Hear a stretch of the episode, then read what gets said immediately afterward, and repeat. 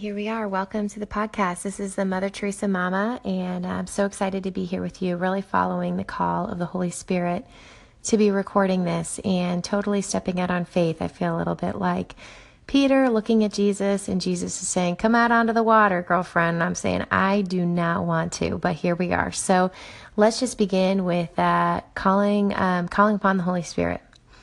Uh, Heavenly Father, we just thank you for this time together, and I pray that something um, that is spoken here may be a blessing to someone's life, that it may bring them closer to you, to your sacred heart, that you would pour down your Spirit upon us, that we may um, know you, love you, and serve you more. And we pray for a greater outpouring of the Spirit upon our, our great country. And we offer this all to you through the twin hearts which burn with love and mercy.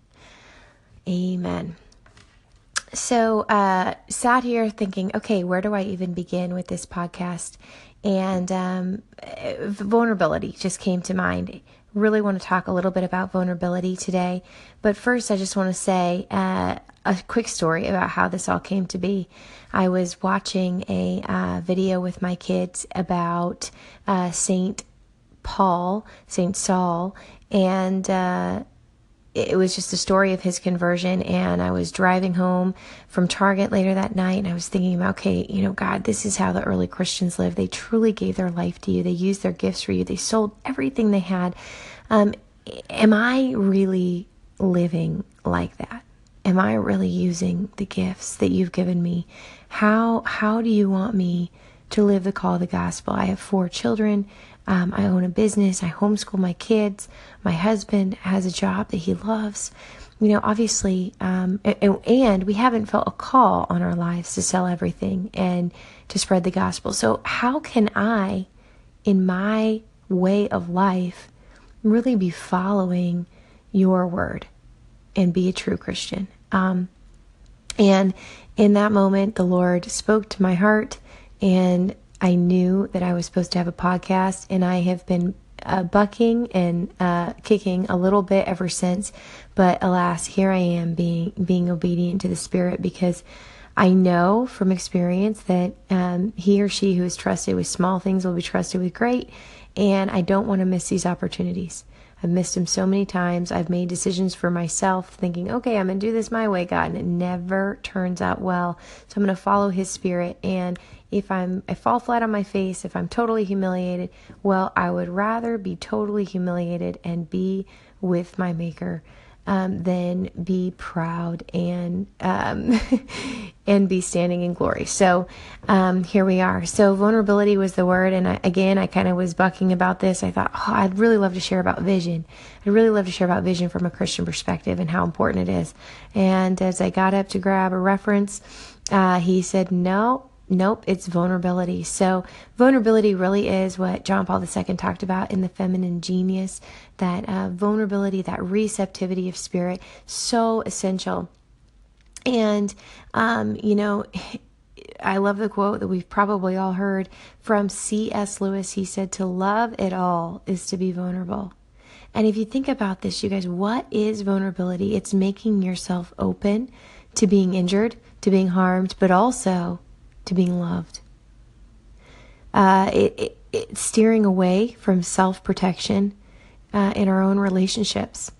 It's being open to really putting yourself out there, uh, to allowing yourself to um, lay it all out, lay it all out on the line for those you care about, your friends, your family, your spouse. You know, I think sometimes in marriage, you know, it's kind of a given. Oh, yeah, you're vulnerable with your spouse. But I think it can be easy to not be vulnerable with your spouse, because they can be a person who can give you wounds, right? They, they're the person you love the most. And so it can be so easy to turn off that vulnerability and to self-protect and to self-numb. But I want to invite you on a journey of vulnerable love, okay?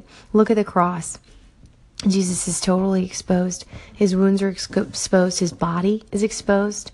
Um, we we read in the gospel that they, they took his garments, um, that he was totally naked on the cross, exposed for all in every single way.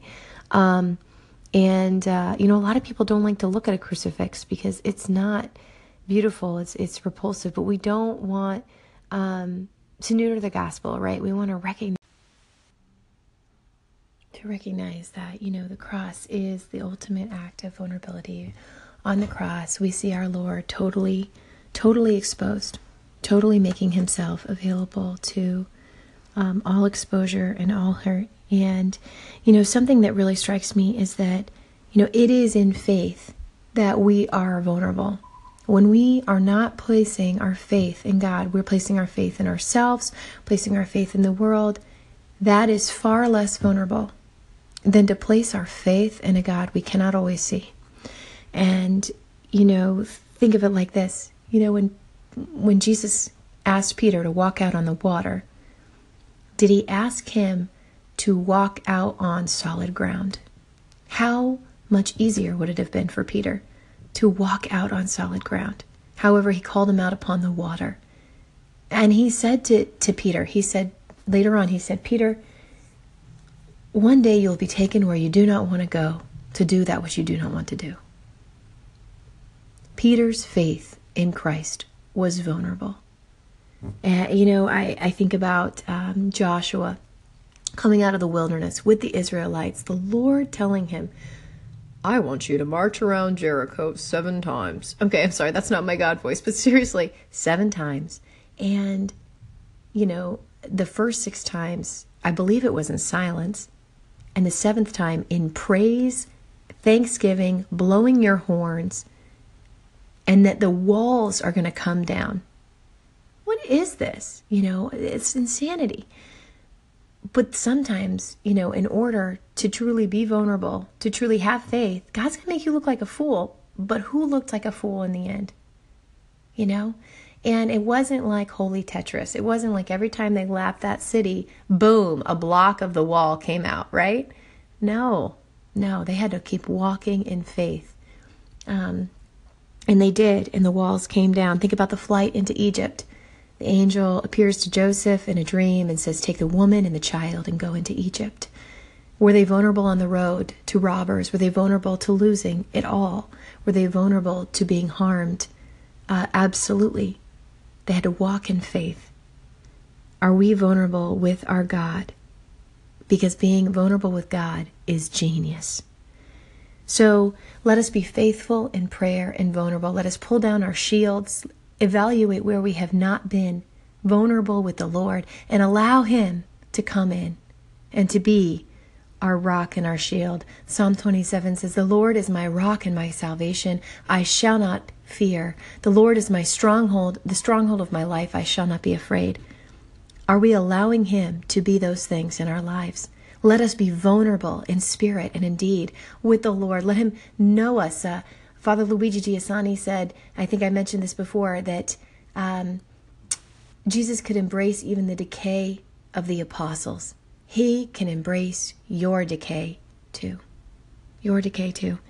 So uh, let me leave you with just a word of truth uh, from the gospel. And uh, you can comment on Anchor, and if you know this, but it's blessed is she who believed the word of the Lord who is spoken. That w- blessed is she who believes the believe the word of the Lord that was spoken to her. What faith it takes to believe the words that have been spoken over our lives. Take some time and journal about the words that have been spoken over your life and walk in that belief. So thank you for your time. Cannot wait to see you next time. I hope you continue to tune in. This is the Mother Teresa Mama, and you can hashtag and find us elsewhere. Thanks.